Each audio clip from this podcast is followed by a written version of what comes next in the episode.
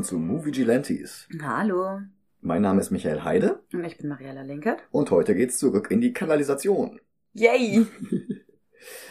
Ähm, das ist jetzt das, der dritte Anlauf, diese Folge aufzunehmen. Ähm, eigentlich hatte ich überlegt, das mit meiner Tochter zusammen zu machen, die sechs Jahre alt ist und damit alt genug für die FSK dieses Films, die den Film auch schon gesehen hatte. Aber aufnehmen ist ja dann doch zu langweilig und das macht ja alles keinen Spaß. Und ähm, ja, dann habe ich es einmal komplett alleine aufgenommen. Aber alleine finde ich, ist das immer so zäh. Und ja, darum freue ich mich, dass ich jetzt Mariella dabei habe, damit wir den zu zweit gucken können. Weniger zäh. Deutlich weniger zäh. Äh, Mariella, was kennst du denn schon von den Turtles?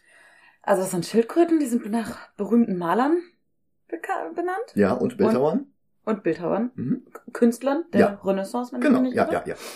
Äh, Lehrmeister ist eine Ratte, sie leben in der Kanalisation und essen gerne Pizza. Genau. Ähm, kennst du denn schon irgendwas von den Filmen, von den Cartoons, von den CGI-Sachen oder sonst wie? Nö, Gar nichts, okay. ich glaube nicht. Okay. Ähm, es gab drei Realfilme von 1990 bis 93, die haben Dennis und ich auch schon im Podcast besprochen. In den Folgen 38, 108 und 129. Danach war das Turtle-Franchise nie ganz weg, aber es hat auch sehr, sehr viele Änderungen durchlaufen und ich fasse die jetzt mal in ein paar Minuten zusammen, weil ich die Geschichte der TMNT sehr interessant finde und ich hoffe, du auch und ich hoffe, ihr da draußen auch. Wobei ich mich jetzt auch auf die Serien und Filme beschränke und Merch wie Actionfiguren, Videospiele oder zuletzt sogar Tiefkühlpizzen außen vor lasse. Au. Sie sind mir untergekommen in Magic, The Gathering. Da gibt's äh, die Ninjas Mhm. und da gibt es eine Karte, die ist definitiv dieser Lehrmeister und hat auch Auswirkungen. Aber ja. Okay. Fangen wir mit der Zeichentrickserie an, die die Turtles ab 1987 zusammen mit den Actionfiguren weltbekannt gemacht hatte. Die war 1990 nach Ausstrahlung auf diversen unterschiedlichen amerikanischen Lokalsendern exklusiv zum Sender CBS gewechselt und lief nach den Filmen noch ein paar Jahre weiter. Dabei geriet sie aber immer tiefer in den unlösbaren Zwiespalt zwischen der Vorgabe, sich wie bisher an Kinder zu richten, um weiterhin erfolgreich zu bleiben, und dem Wunsch, sich enger an den deutlich härteren Comics von Eastman und Laird zu orientieren. 96, drei Jahre nach dem dritten Turtles-Film, wurde der Cartoon dann ganz eingestellt und durch eine Live-Action-Serie auf Fox Kids ersetzt, The Next Mutation. Darin wurde den vier Turtles eine fünfte weibliche Schildkröte an die Seite gestellt, nicht benannt nach einer Künstlerin, sondern nach einem Kunstwerk. Venus von Milo. Auf dem Papier war eine Identifikationsfigur für Zuschauerinnen keine schlechte Idee gewesen, aber ihre Einführung in den Kanon der Serie war extrem ungeschickt und der Charakter wurde dann auch noch ziemlich uncool präsentiert.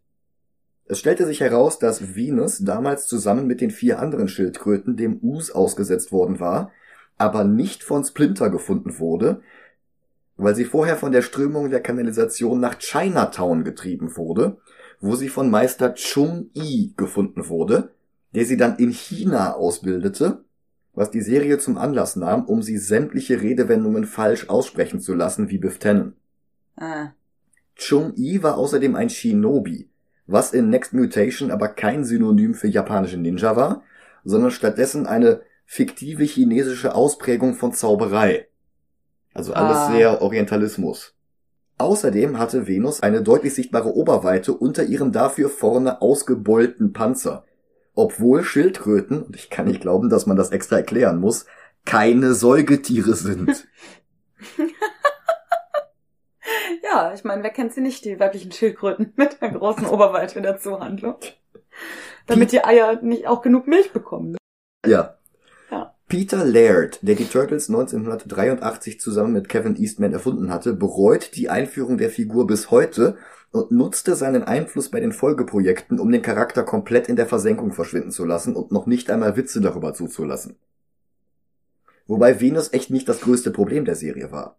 Andere Änderungen in Next Mutation waren nämlich, dass die vier männlichen Turtles keine Brüder mehr waren und ihre Waffen wurden auch noch abgeändert. Und April O'Neil und Casey Jones fehlten komplett. Am schlimmsten aber, der Humor war nicht mehr so souverän und lässig wie bei älteren Turtles-Projekten, sondern sehr steif und bemüht. Die Serie hatte dann auch keinen großen Erfolg, und wurde nach bereits einer Staffel eingestellt. Da konnte sogar ein Crossover mit den Power Rangers nicht mehr viel retten. Und auch die Comicserie der Turtles, die seit 96 von Image Comics veröffentlicht worden war, wurde gecancelt. Woraufhin das Franchise erstmal komplett brach lag. Für Eastman sah es dermaßen tot aus, dass er 2000 seinen Teil der Rechte an Laird verkaufte. Und der versuchte es zunächst mit einem Back-to-Basics-Ansatz. Eine neue Zeichentrickserie musste her, ebenfalls auf Fox, allerdings ohne Venus, und auch fast alle Anspielungen auf sie auf der offiziellen Turtles-Website wurden komplett entfernt. Der neue Cartoon lief von 2003 bis 2009. Das Finale war Turtles Forever, ein Crossover mit der alten Zeichentrickserie und sogar mit den Turtles aus den Mirage Comics. Das nehmen wir uns vielleicht irgendwann mal hier im Podcast vor, aber ich kann absolut nicht vorhersehen, wann das passieren wird. Da ist es wahrscheinlicher, dass wir demnächst irgendwann mal den CGI-Film von 2007 besprechen, der trotz durchwachsener Kritiken ziemlich erfolgreich war. Aber auch der bekam keine Fortsetzung, denn 2009 verkaufte Laird die gesamten Turtles-Rechte an den Mutterkonzern von CBS, nämlich Viacom, heute Paramount. Da hm. gehört auch MTV zu, da gehört hm. Nickelodeon zu, das ist halt wirklich so ein Konglomerat. Viacom lizenzierten die Comics 2011 an den Verlag IDW, wo bis heute noch Comics über die Schildkröten erscheinen, darunter auch Crossover mit Franchises wie X-Files, Batman, Ghostbusters, Usagi Yojimbo, Power Rangers, Street Fighter und Stranger Things. Außerdem veröffentlichte IDW mehrere Brettspiele mit den Turtles und das Batman Crossover wurde später von DCs Animationsstudio adaptiert die Fortsetzung des CGI-Films von 2007 wurde allerdings von Viacom blockiert. Stattdessen gaben sie eine neue Serie in Auftrag, auch die komplett computeranimiert, und die lief von 2012 bis 17 beim Viacom-Tochterunternehmen Nickelodeon. In dieser Ära wurden auch die beiden Live-Action-Filme gedreht, gemeinsam produziert von Paramount, Nickelodeon und Michael Bay. Bitte? Michael Bay. Okay. Explodierende Pizzen. Krachbumpeng. Mehr dazu wahrscheinlich irgendwann nächstes oder übernächstes Jahr in zwei Episoden gezielt darüber. 2018 kam dann auch direkt eine weitere Nickelodeon-Serie, diesmal wieder gezeichnet. Rise of the Teenage Mutant Ninja Turtles war der Versuch, frischen Wind ins Franchise zu bringen und gab den vier Turtles drastisch voneinander abweichende Körperformen und Kostüme. Ins Gespräch kam die Reihe allerdings vor allem wegen April, die wie in der Serie von 2012 ein Teenager war, jetzt allerdings auch noch schwarz. Hm. Was von den unter Präsident Trump stark anwachsenden rassistischen Strömungen, die leider auch Fankreise erreichten, sofort zu einem massiven Skandal aufgeblasen wurde. Wobei April im neuen Film Mutant Mayhem ebenfalls schwarz ist, was deutlich weniger Kritik nach sich zog. Die Flachzangen waren mittlerweile aber auch mit anderen Feindbildern wie Prinzessin Peach im Super Mario Film und natürlich Barbie im Film von Greta Gerwig ausgelastet. Wobei es vielleicht auch eine wichtige Anmerkung ist, dass April anfangs gar nicht so definitiv weiß war, wie es die Adaptionen in anderen Medien in den ersten Jahren darstellten. Laird und Eastman waren sich bei den ersten Heften uneinig gewesen. Eastman schrieb 2002, dass Laird eigentlich vorgehabt hätte, April als Asiatin zu präsentieren, das hatte Laird allerdings später verneint. Hm. Er behauptete, dass er April immer als weiße Frau mit irischen, schottischen oder englischen Vorfahren gesehen hatte, darum auch der Name O'Neill. Der Rest des Namens, April, stammte von Eastmans verstorbener Ex-Frau April Fisher, die schwarze und weiße Vorfahren hatte. Bei ihrem ersten Auftritt in den Comics hat sie zwar hellere Haut als ihr schwarzer Chef Baxter Stockman, aufgrund ihrer Frisur hingegen konnte sie aber durchaus selbst als nicht weiß gelesen werden und spätere Ausgaben legten sogar ein Punktraster über ihre Haut, das bei weißen Figuren gar nicht vorhanden war. Die farbigen Cover kolorierten April dann weiß, die ersten Farb-Reprints der Schwarz-Weiß-Ausgaben unter der Leitung von Eastman zeigten sie dann aber wiederum schwarz wie Stockman. Hm. Und als Stockman im Cartoon von einem schwarzen Charakter zu einem weißen gemacht wurde, zumindest bevor er zu einem an John Carpenter erinnernden Brundlefly-Mutanten gemacht wurde, da hatte sich niemand beschwert. Also erstaunlich, wie sowas immer nur passiert, wenn weiße Figuren geändert werden oder vermeintlich weiße Figuren geändert werden. Rice brachte es auf zwei Staffeln und einen Netflix-exklusiven Zeichentrickfilm, aber immerhin war der Weg damit dann auch frei für einen weiteren Reboot. Diesmal produziert von Schauspieler Seth Rogen, den Dennis und ich schon in Folge 116 besprochen haben und der auch schon in Comic-Adaptionen wie Preacher, The Boys und Invincible produziert hatte. Der neue Film mit dem Untertitel Mutant Mayhem orientierte sich optisch sehr an Into the Spider-Verse, ohne die Verspieltheit und den Einsatz von Splitscreen oder eingeblendeten Textboxen oder Soundeffekten zu übernehmen. Dieser Animationsstil ist ja seit Spider-Verse ohnehin immer populärer, auch The Mitchells vs. The Machines oder die DreamWorks-Filme The Bad Guys und Puss in Boots The Last Wish hatten da einige Aspekte übernommen. Den Turtles hilft der Look vor allem, um sich von den vorangegangenen Filmen und Serien abzuheben. Das ist ein Neuanfang und das sieht man auch. Seth Rogen und sein Produktionspartner Evan Goldberg entwickelten den Plot zusammen mit Brendan O'Brien, der vorher unter anderem die beiden Neighbors-Filme mit Rogen in der Hauptrolle geschrieben hatte, und am endgültigen Drehbuch arbeiteten Rogen und O'Brien dann mit den Detective Pikachu Drehbuchautoren Dan Hernandez und Benji Summit zusammen. Ja, und dann kam auch noch Regisseur Jeff Rowe dazu. Der hatte vorher den bereits erwähnten Mitchells vs. The Machines gedreht Davor war er als Drehbuchautor für Gravity Falls und Disenchanted bekannt geworden. Uh. Also ebenfalls keine schlechte Wahl. Rowe sagte dann auch, dass der visuelle Stil des Films nicht an Comics angelehnt ist, sondern an Skizzen in einem Skizzenbuch. Die Produktion zog sich pandemiebedingt von 2020 bis 23. In dieser Zeit kam dann allerdings noch ein Score von den Nine Inch Nails Masterminds Trent Reznor und Atticus Ross dazu, die seit 2010 zusammen Filmmusik machen, darunter preisgekrönte Soundtracks für The Social Network, Girl with a Dragon Tattoo und zusammen mit John Baptiste Pixars Soul.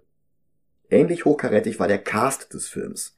Neben vier unbekannten, aber authentischen Teenagern als Turtles kann der Film mit dem legendären Jackie Chan als Splinter aufwarten, mit dem Seth Rogen schon an den Kung Fu Panda Filmen zusammengearbeitet hatte, Rogan war dort die Stimme von Mantis und Chan die von Monkey. Außerdem hören wir Breaking Bad Bösewicht Giancarlo Esposito als Baxter Stockman, Saturday Night Live Komikerin und Emoji Movie Schurkin Maya Rudolph als Cynthia Utrom und Ayo Edebiri aus Big Mouth, The Bear und dem unglaublich guten Bottoms als April. Außerdem gibt es kleinere und größere Cameos von John Cena aus Peacemaker, Rose Byrne aus Insidious und zuletzt X-Men First Class. Nicht zuletzt. Zuletzt von uns besprochen. X-Men First Class. Paul Rudd aus Ant-Man. Hannibal Buress aus Spider-Man Homecoming. Natasja Dimitriou aus What We Do in the Shadows. David Faustino aus Eine schrecklich nette Familie. Alex Hirsch aus Gravity Falls. Musiker Post Malone und Turtles Co-Creator Kevin Eastman.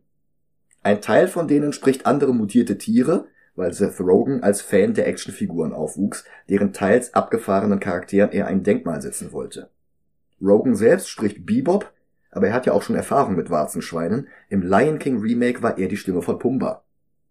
Der Schurke des Films, Superfly, wird von Rapper und Schauspieler Ice Cube gesprochen, was im Grunde hervorragend zu den zahlreichen Oldschool-Hip-Hop-Tracks im Film passt, auch wenn die sehr East Coast-lastig sind, während Ice Cube und seine Band NWA ja der Inbegriff von West Coast waren. Ich habe den Film auf zwei Tage verteilt mit meiner Tochter auf Deutsch gesehen ich habe ihn dann nochmal auf Englisch gesehen und jetzt gucke ich ihn nochmal mit dir. Ich glaube, danach kann ich wirklich gut darüber reden. Ja, hervorragend. Dann gucke ich ihn mir jetzt zum ersten Mal an. Bis gleich. Bis gleich.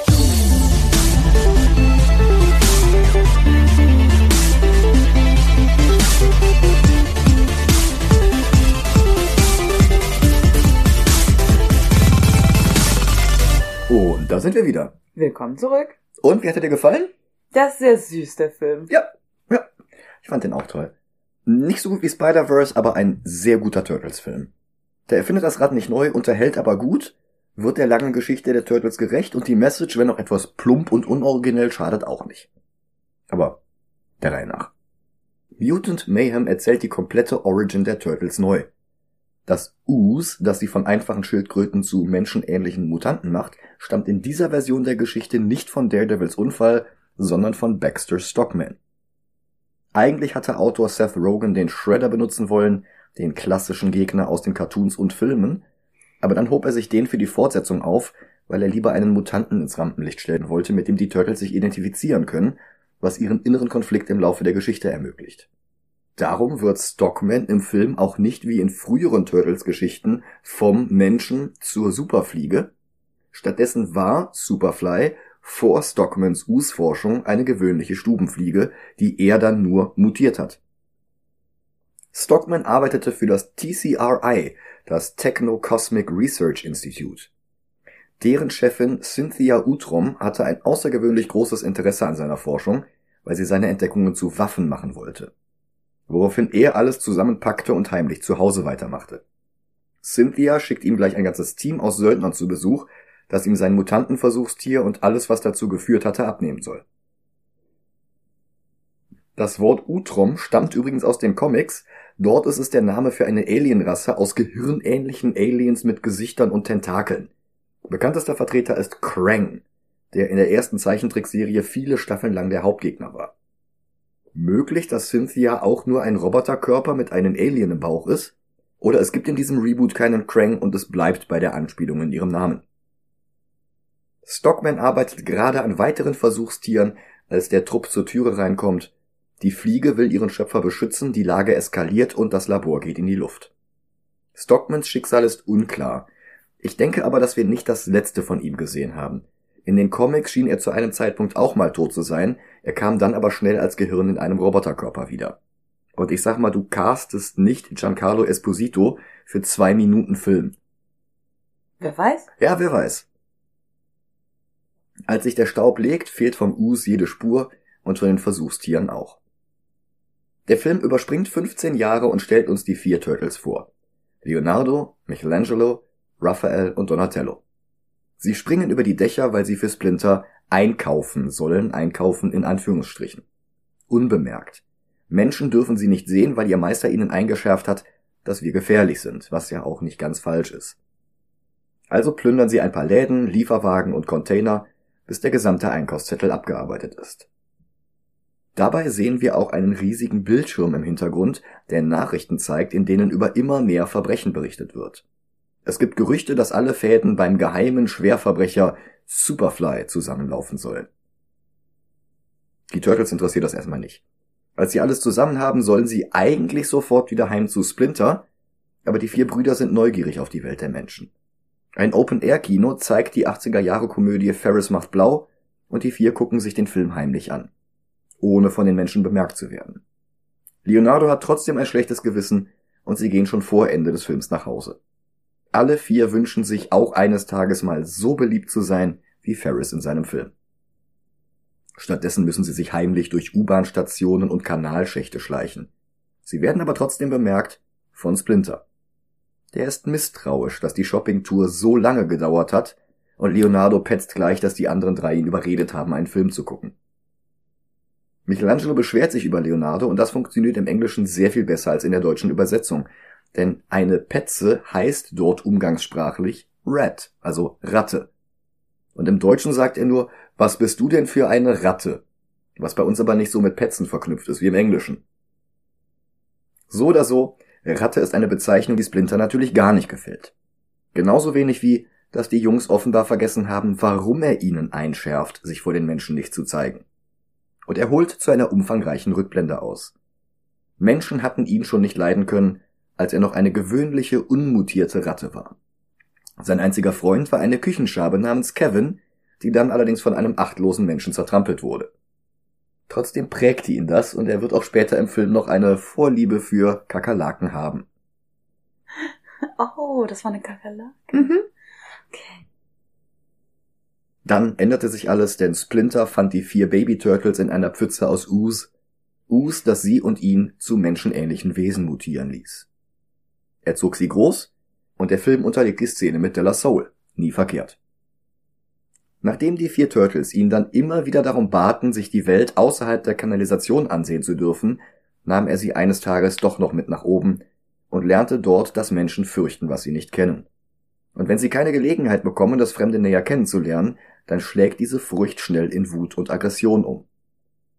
Dabei wäre eine der vier Schildkröten sogar beinahe von einem Auto überfahren worden, woraufhin Splinter wieder in die Kanalisation heimkehrte und sich schwor, nie wieder nach oben zu gehen. Außerdem entwickelte er irgendwie die fixe Idee, dass Menschen versuchen könnten, die Turtles zu melken. Eine unsinnige Idee, und ich erwähne es gerne noch einmal. Schildkröten sind keine Säugetiere. Die haben keine Brüste oder Euter. Und ihnen welche zu geben, war in diesem Franchise noch nie eine gute Idee. Egal. Vielleicht, vielleicht kommt daher aber der Witz. Ja, vielleicht. Den vier Jungs schärfte er trotzdem ein, nie wieder mit Menschen zu interagieren, und außerdem trainierte er sie in der hohen Kunst der Selbstverteidigung mithilfe von VHS-Selbstlernkursen, Kung-Fu-Filmen und YouTube-Videos. Da kann gar nichts schiefgehen. Da kann überhaupt nichts mehr schiefgehen. Und jetzt bekommen die vier einen Monat Hausarrest. Das fällt Splinter nicht leicht. Er ist innerlich zerrissen zwischen dem Wunsch, die Kinder nicht zu enttäuschen, und dem Wunsch, sie zu beschützen. Und er sieht keinen anderen Weg, als sie von der Menschheit fernzuhalten. Schon bald wird ihm diese Entscheidung allerdings aus der Hand genommen werden. Eine Entwicklung, die damit beginnt, dass ein Lieferwagen überfallen wird. Die Polizei verfolgt die Diebe, aber dann hebt der Fluchtwagen plötzlich ab, in die Luft getragen von Superfly. Das Versuchstier von Stockman ist mittlerweile erwachsen. Als Cynthia Utrom von dem Raub erfährt, befiehlt sie, alle Wagen mit Peilsendern auszustatten, damit sie beim nächsten Mal weiß, wo ihre Ware hingebracht wird. Und noch etwas passiert.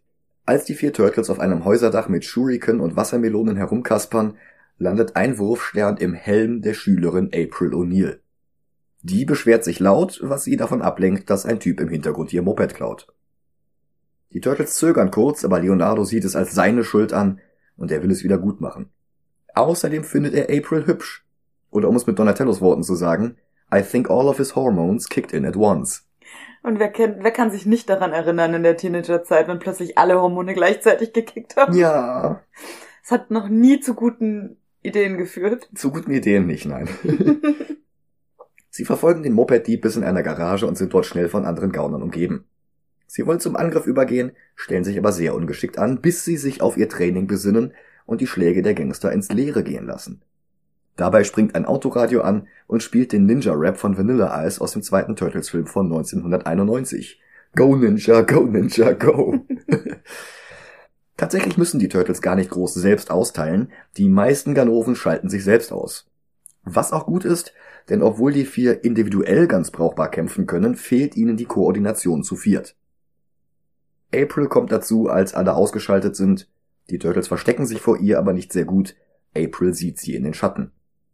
Sie hält die vier erst für Menschen in Kostümen, aber sie kommt auch erstaunlich gut damit zurecht, als sie merkt, dass die vier keine Menschen sind und auf einem Häuserdach mit Blick auf den Schriftzug Laird als Anspielung auf Peter Laird, einen der beiden Erfinder der Turtles, teilen sich die fünf eine Pepperoni-Pizza und unterhalten sich. Also eigentlich reden die vier Turtles alle durcheinander, bis April Struktur ins Gespräch bringt, indem sie Notizen macht und gezielte Fragen stellt. Dass sie Struktur in dieses wüste Chaos der vier Turtles bringt, ist aber auch gleichzeitig schon Foreshadowing für den Rest des Films. So unkoordiniert, wie sie gerade eben noch gekämpft haben, werden sie im Rest des Films nicht mehr sein. Hm. Weil April Struktur dort hineinbringt. Mhm. Als Leo fragt, warum sie mitschreibt, sagt sie, dass sie für die Schülerzeitung arbeitet. Darum ist sie überhaupt hier. Superflys Verbrechen beschäftigen die Polizei so sehr, dass eine Ausgehsperre im Raum steht. Und die würde wiederum ihren Abschlussball verhindern. Darum will sie jetzt selbst den Fall lösen, um dieser Sperrstunde zu entgehen. Michelangelo sieht Hoffnung. Vielleicht könnte April ihnen ja helfen, damit die anderen Menschen keine Angst mehr vor ihnen haben. April überlegt. Sie vertraut ihnen, weil die vier ihr vorher geholfen haben. Vielleicht wäre das ja ein Anfang. Wenn sie weiter als Helden arbeiten, dann liebt sie bestimmt bald die ganze Stadt und dann könnten sie sogar eines Tages die Highschool besuchen. Michelangelo vergleicht das mit dem Hulk in Avengers Endgame, der dort auch ein Star ist, der Kindern Autogramme geben muss. Michelangelos Traumszenario wird uns übrigens als krude Zeichnungen mit Filzstiften illustriert, unterlegt von Melly Mel's White Lines Don't Do It. Aufgeregt gehen sie wieder runter zu Splinter. Sie rufen April an, die ihnen ihre Handynummer gegeben hatte, und sie einigen sich auf einen Deal. Sie schnappen Superfly, April berichtet darüber, die Turtles sind gefeierte Helden und Aprils Prom kann stattfinden. Am nächsten Tag nimmt April sie mit in ihre eigentlich geschlossene Schule, die Eastman High benannt nach Kevin Eastman. Und sie sind begeistert. Donatello findet einen Spind von einem Kind, das wie er Attack on Titan mag, eine Reihe, über die ich mit Dennis in Folge 161 gesprochen habe. Michelangelo findet eine Impro-Comedy-Truppe, die neue Mitglieder sucht. Er trägt sich ein als Michael, Nachname Angelo. Woraufhin sie Leo damit aufziehen, dass sein Nachname Nardo wäre und Nards ist englische Umgangssprache für Testikel. Die Stimmung kippt, als die vier Aprils Spind finden, auf das irgendwer die Worte Puke Girl geschmiert hat, also Kotzemädchen. Weil sie sich bei ihrem ersten Auftritt vor der Kamera des Schulfernsehens vor Aufregung übergeben musste, was der Rest der Schule nie vergessen hat, und was der Film uns leider etwas zu umfangreich mit völlig übertriebenen Kotzeschwellen und Remixes und Memes zeigt. Ekelig, aber lustig, lustig, aber ekelig. Man hat gleichzeitig Mitleid mit ihr und muss halt trotzdem lachen. Ja, ja. Ganz schön gemacht. Mhm. In der Dunkelkammer ihrer Schülerzeitung teilt sie ihre bisherigen Nachforschungen zu Superfly mit den Turtles. Sie hat die Verbrechenswelle bis zu ein paar Schlüsselfiguren zurückverfolgt. Wenn sie jemand zu Superfly bringen kann, dann die. Und zum New Jack Swing Klassiker No Diggity von Blackstreet setzen die Turtles den Plan in die Tat um. Sie statten diesen ganzen Gangstern einen Besuch ab und prügeln sich in einer sehr schön flüssig animierten Actionszene durch massenweise Leibwachen und Handlanger, darunter auch der gute alte Wilhelm. April filmt die Aktionen mit und berichtet in ihrer Schülerzeitung darüber. Fast alle Verbrecher behaupten nichts zu wissen und verweisen einmal im Kreis aufeinander. Nur einer gesteht alles. Bad Bernie, gesprochen von Michael Badalucco aus O Brother Where Art Thou und Summer of Sam. In Leon der Profi hatte er Mathildas Vater gespielt. Bernie ist in ein paar Stunden mit Superfly verabredet und die Turtles haben etwas zu selbstbewusst vor, dort anstelle von Bernie aufzukreuzen und Superfly zur Rede zu stellen. Dann bekommt Donatello eine Nachricht von Splinter auf dem Handy. Die vier müssen auf der Stelle nach Hause kommen. Ein Notfall! Das ist aber nur ein Vorwand. Tatsächlich will er ihnen einen Kompromiss anbieten. Wenn sie so ein Interesse an den Menschen haben, dann gibt er ihnen eben drei Menschen, also drei Pappaufsteller. Chris Evans, Chris Pratt und Chris Pine. Der Aufsteller von Chris Hemsworth muss an dem Tag krank gewesen sein oder so. Und Pizza gibt es auch noch. Die Turtles fühlen sich geschmeichelt, es brennt ihnen aber auch auf der Seele, schnell wieder aufzubrechen, damit sie Superfly nicht verpassen. Was sie natürlich Splinter nicht gestehen. Stattdessen sagen sie nur ausweichend, sie ähm, äh, müssten noch was erledigen. Oh, ich hab den Herd angelassen. sie fahren zum Treffpunkt und April ist schon da und filmt alles mit. Und dann die große Überraschung. Nicht nur Superfly ist ein Mutant, sondern seine gesamte Gang. All die Versuchstiere von damals sind durch das Us mutiert und mittlerweile erwachsen. Gelegenheit für den Film, jetzt alle Mutanten in einer Szene vorzustellen. Warzenschwein Bebop, Nashorn Rocksteady, Fledermaus Wingnut, Mantarochen Ray Filet, Alligator Leatherhead, Frosch Genghis Frog, Kakerlake Scumbug und Mondo der Gecko. Superfly ist erstmal überrascht, statt Bad Bernie vier Schildkrötenmutanten zu finden, aber er freut sich auch, die vier kennenzulernen. Wir erfahren, dass alle vom selben Us verwandelt wurden, was sie im Grunde zu sowas ähnlichem wie Cousins macht. Die Turtles freuen sich, so freundlich aufgenommen zu werden, Sie wollen aber auch wissen, was Superfly eigentlich vorhat. Bei den ganzen Komponenten, die in den letzten Wochen gestohlen wurden, vermuten sie, dass er eine Waffe bauen will, aber er sagt im Gegenteil. Was er bauen will, soll nicht zerstören, sondern erschaffen. Mhm. Was ihr da draußen gerade nicht sehen könnt, ist, dass ich mir mit einem Finger das rechte Augenlid runterziehe. naja, er will ja erschaffen. Nur das, was er erschafft, braucht dann halt auch Platz. Mhm, und mhm. äh, zu Shimmy Shimmy Yeah von ODB erklärt er ihnen in einem Bowlingladen die Details. Nachdem er die anderen Versuchstiere großgezogen hatte, haben sie dieselben schlechten Erfahrungen mit Menschen gemacht wie Splinter damals. Und auch er hat eine Strategie, um das zu ändern. Aber nicht durch Heldenmut, so wie es die Turtles vorhaben, er plant einen drastischeren Weg. Das Us, das sie alle von Tieren zu Mutanten gemacht hat, fließt immer noch durch ihre Adern. Das will er nutzen, um alle Tiere weltweit zu Mutanten zu machen. Und er will alle Menschen umbringen. Naja, nicht alle. Manche könnten ja auch äh, Wettläufe machen, auf die man wetten kann. Ja, äh, oder versklavt werden oder halt eben als Futter dienen. Ja. Also das, was Tiere jetzt gerade halt sind. ne? Mhm, mhm, mhm. Das muss dieser gewaltlose Widerstand sein, von dem ich so viel gehört habe. Das ist im Grunde derselbe Konflikt wie bei Magneto und den X-Men. Die X-Men wollen eine friedliche Koexistenz mit den Menschen, die Angst vor ihnen haben. Magneto hingegen will die Menschen aus der Welt schaffen, damit Mutanten in Frieden leben können. Verständlich, aber natürlich der falsche Weg. Mit Gewalt zu versuchen, Frieden zu schaffen, geht nur selten gut. Und die Unschuldigen, die bei solchen gewaltsamen Konflikten jedes Mal auf der Strecke bleiben, die haben Besseres verdient. Unschuldige wie April O'Neil. Aber es ist zu spät, um Superfly das jetzt noch klar zu machen. Nicht, dass die Turtles mutig genug wären, das auch nur zu versuchen. Zaghaft fragen sie Superfly, was denn eigentlich wäre, wenn sie, rein hypothetisch, keine Lust hätten, sich an Superflys Plan zu beteiligen. Und die reagiert mit dem üblichen, wer nicht mein Freund ist, ist mein Feind Gepose. Eingeschüchtert schließen sich die Turtles ihm und seinen Mutanten für das Aktivieren seiner Superwaffe an. Sie überlegen aber auch die ganze Fahrt über, wie sie Superfly auf der Zielgeraden noch sabotieren können. Die Idee, auf die sie kommen? Sie drücken heimlich mit Donatellos Bostab die Bremse, damit der Wagen eine Vollbremsung macht und die Mutanten im vorderen Teil durch die Scheibe fliegen. Womit wir noch einmal lernen, wie wichtig es ist, sich anzuschnallen. Und das äh, sehr harmlos im Vergleich, was passieren kann, Ja. wenn sowas passiert und man nicht angeschnallt ist. Ja. Aber wir sind auch keine Mutanten. Ich weiß Ja, nicht, gut. wie äh, strapazierfähig die sind. Mein Gesicht mag Asphalt in höheren Geschwindigkeiten nicht so. Nach dem Crash wollen die Turtles mit der Waffe wegfahren, um sie in Sicherheit zu bringen und entschärfen zu können. Das Problem an dem Plan ist bloß, dass die Mutanten nicht kampflos aufgeben, sondern mit Motorrädern, einem Muscle Car und im Falle von Wingnut aus der Luft den Wagen verfolgen. Eine Jagd, die von WhatsApp von den Fawnern Blondes unterlegt wird. Davon habe ich noch irgendwo auf dem Dachboden die Maxi-CD von 1993.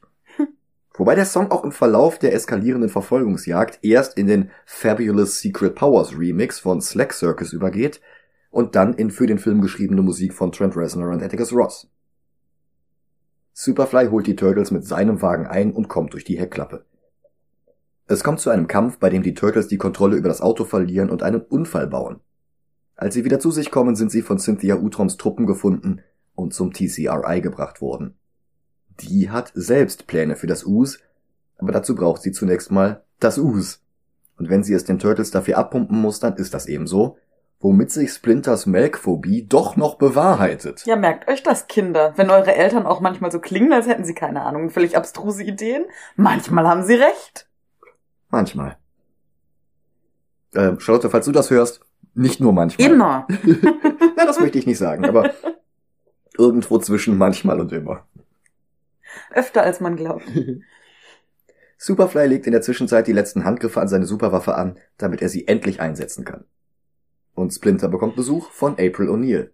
Sie gesteht ihm alles, was seine vier Jungs mit ihr in den letzten Tagen unternommen haben, und dann bittet sie ihn um Hilfe. Eine gute Idee, denn es stellt sich heraus, dass es ihr alter Meister problemlos mit der gesamten Security von TCRI aufnehmen kann. Für seine Bewegungen haben sich die Filmemacher übrigens von Splinters Synchronstimme Jackie Chan selbst inspirieren lassen. Er befreit die Turtles, April kommt dazu, aber Splinter schickt sie alle nach Hause. Ihre Sicherheit ist wichtiger als alles andere. April geht zu ihrem Moped und stellt fest, dass ihr Vorderreifen platt ist. Das hat ihr gerade noch gefehlt. Und ihr Blick fällt auf ein Motorrad der TCRI Security Leute. Die Turtles und Splinter haben noch größeres Pech als sie. Als sie zu Hause ankommen, erwartet sie dort Superfly und er hat all seine mutanten Freundinnen mitgebracht. Die Turtles versuchen verzweifelt, ihn davon zu überzeugen, dass man nicht alle Menschen über einen Kamm scheren kann. Natürlich gibt es schlechte wie Cynthia Utrom, aber es gibt auch gute wie April. Splinter fügt hinzu, er mag Menschen wirklich nicht. Aber wenn sie die Menschen töten, dann sind sie keinen Deut besser als die. Superfly können sie nicht überzeugen. Die anderen aber schon. Und Splinter lädt sie alle ein, mit ihnen unten in der Kanalisation zu leben, da ist ja sowieso Platz genug. Und die Friedensverhandlungen sind erfolgreich. Als Superfly seiner Gang befiehlt, die Turtles und Splinter zu töten, da wollen sie nicht mehr. Sie haben jetzt eine Alternative zu Gewalt entdeckt und die gefällt ihnen deutlich besser. Und sie lehnen sich gegen ihren früheren Anführer auf, Seite an Seite mit den Turtles. Das Problem ist, dass die Us-Waffe bereits aktiviert wurde und langsam hochfährt. Also müssen sie ihre Bemühungen zwischen dem Ausschalten der Maschine und dem Besiegen von Superfly aufteilen. Und das scheint zu viel verlangt zu sein, bis Splinter auch noch eingreift und Superfly in seine eigene Maschine hineinrammt. Die zerbricht und hinterlässt ein riesiges Loch darunter, das den Blick auf das Kanalwasser freigibt. Kanalwasser, in dem das gesamte Ooze aus der Maschine gelandet ist. Das gesamte Ooze, in dem jetzt Superfly gelandet ist. Und es mutiert ihn weiter zu einem riesigen Kaiju, zusammengesetzt aus den unterschiedlichsten Tieren. Ein Wal, eine Giraffe, sehr, sehr viele Pferde, die alle zusammen seine Beine bilden. Das Ganze ist ein riesiger Kaiju, der jetzt wie King Kong durch New York stapft und Us verspuckt, so wie Godzilla seinen radioaktiven Atem. Die Turtles sind kurz davor aufzugeben. Gegen solch einen riesigen Gegner haben sie doch keine Chance. Aber jetzt ist es Splinter, der einen Sinneswandel hat. Er kann sich nicht mehr länger vor den Menschen verstecken, wenn das nur dazu führt, dass Superfly alle Menschen vernichtet. April ruft an, sie hat eine Idee. Das TCRI-Motorrad, das sie offenbar mittlerweile geklaut hat, hat eine besondere Anti-Us-Waffe auf dem Gepäckträger. Damit könnten sie vielleicht was ausrichten. Und zu Anti-Up von MOP machen sich die Turtles zusammen mit den anderen Mutanten auf, um April zu treffen und Superfly aufzuhalten. April gibt ihnen die Waffe und Raphael schießt auf Superfly.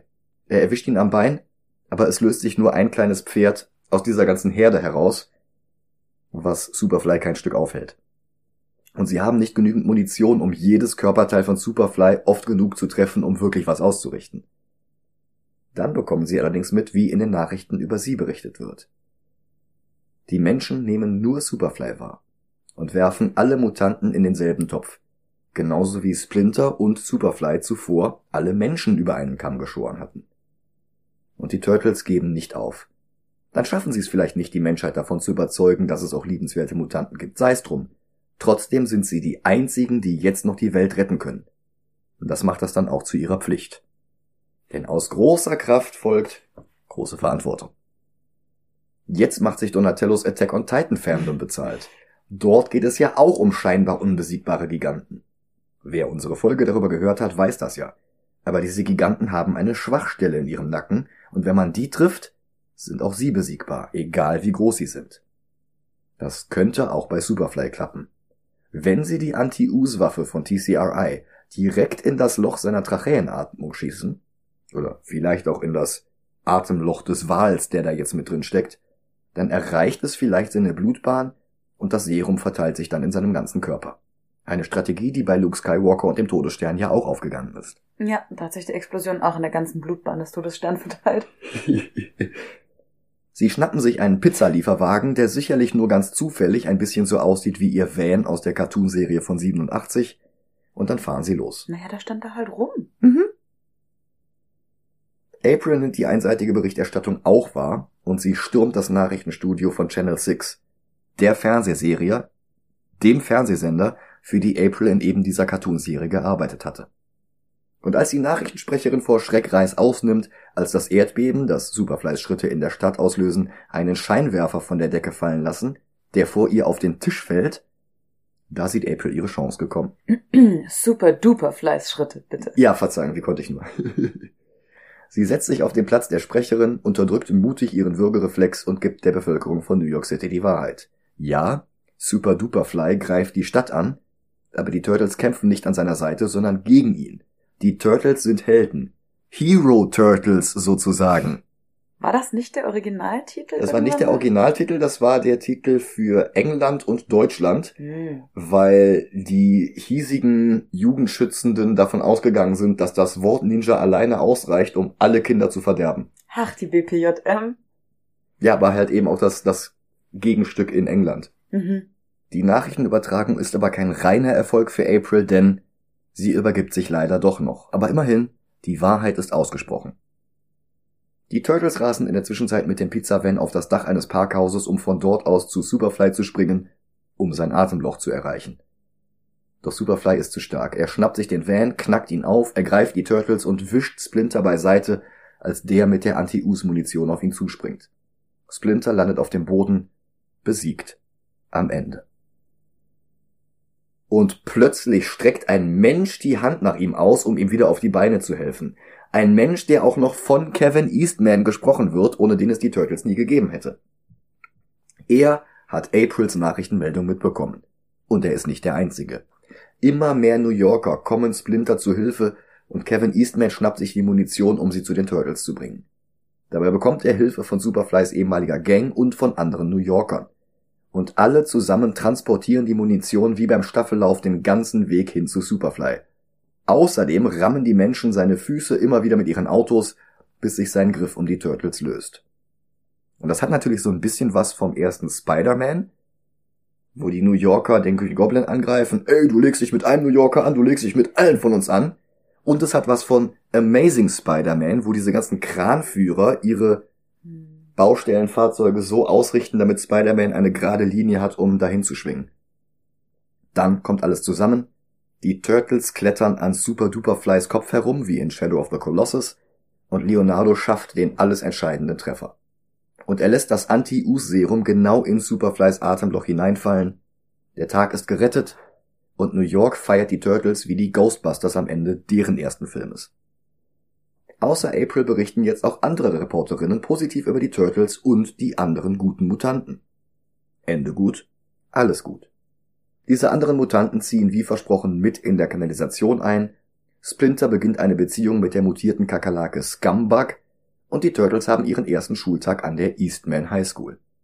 Und es ist wirklich wie in ihrer Fantasie.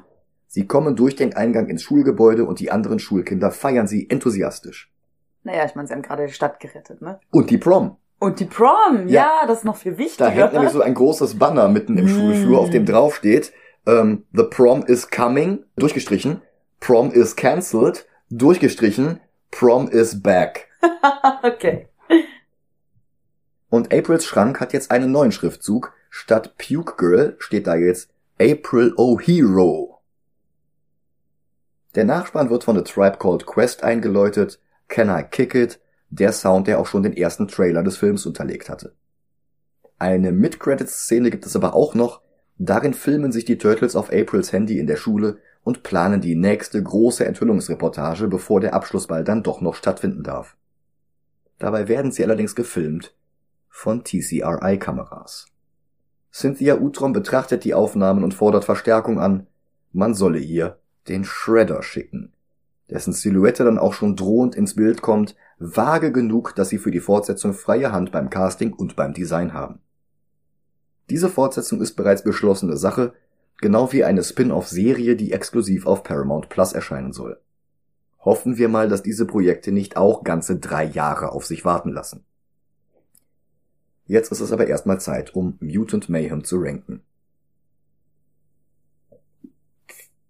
Der beste Turtles-Film auf unserer Liste ist das auf jeden Fall, aber zu viele Momente kommen mir zu bekannt vor, um wirklich weit oben zu landen. Dieser ganze, man muss vor den Menschen Angst haben, aber nicht vor allen Menschen, das ist halt Hotel Transylvania und vermutlich 300 andere Filme. Hotel Transylvania habe ich geliebt. Hm. Dann hast du halt Spider-Man, Godzilla, Ghostbusters. Auch in der eigenen Geschichte macht er jetzt nicht so viel neu, außer kein Copyright zu verletzen. Ähm, also so richtig originell ist der Film nicht, aber er ist süß. Ja. Er ist schön umgesetzt. Also das, was er macht, ist nicht besonders neu, aber er macht es gut. Ja. Solide. Solide, ja. Also klar, an beide Spider-Verse-Filme kommt er überhaupt nicht ran. Nee. Also ich hatte mir so diese Gegend in den 70ern angesehen. Mhm. Unter Porco Rosso von Miyazaki und über Avengers Age of Ultron. Über The Losers, über Spider-Man 3 und über dem ersten Hellboy von 2004 und dem letzten Hellboy von 2019. Da hast du wahrscheinlich gar nicht so viel von gesehen, ne? Nee, Ähm, aber passt für mich. The Mask is of 81. Äh, über Porco Rosso haben wir noch DuckTales Treasure of the Golden Suns, Black Widow, Extraordinary Adventures of Adele Blanc-Sec, Ghost in the Shell, Rocketeer, Captain Marvel. Oh, Ghost in the Shell ist super gut. Ja. Und ich sag mal, da kommt er auch nicht ran, aber nee. so weit ist er jetzt nicht davon weg und ich glaube, Platz 74 ist okay. Ja. Ja, prima. Dann sind wir für heute schon wieder fertig. Mhm. Ich bedanke mich bei euch fürs Zuhören. Empfehlt uns weiter, gebt uns bitte Bewertungen in allen Podcast-Apps, die ihr findet. Und dann hören wir uns schon bald wieder. Hast du einen Patreon? Patreon habe ich ja, aber Unterstützt den lieben Micha für seine ganze viele Recherchearbeit auf Patreon Dankeschön. unter p-a-t-r-e-o-n.com slash moviegelantes. Da freut sich der Micha ganz doll. Dankeschön. Macht's gut, bis bald. Tschüss. Tschüss.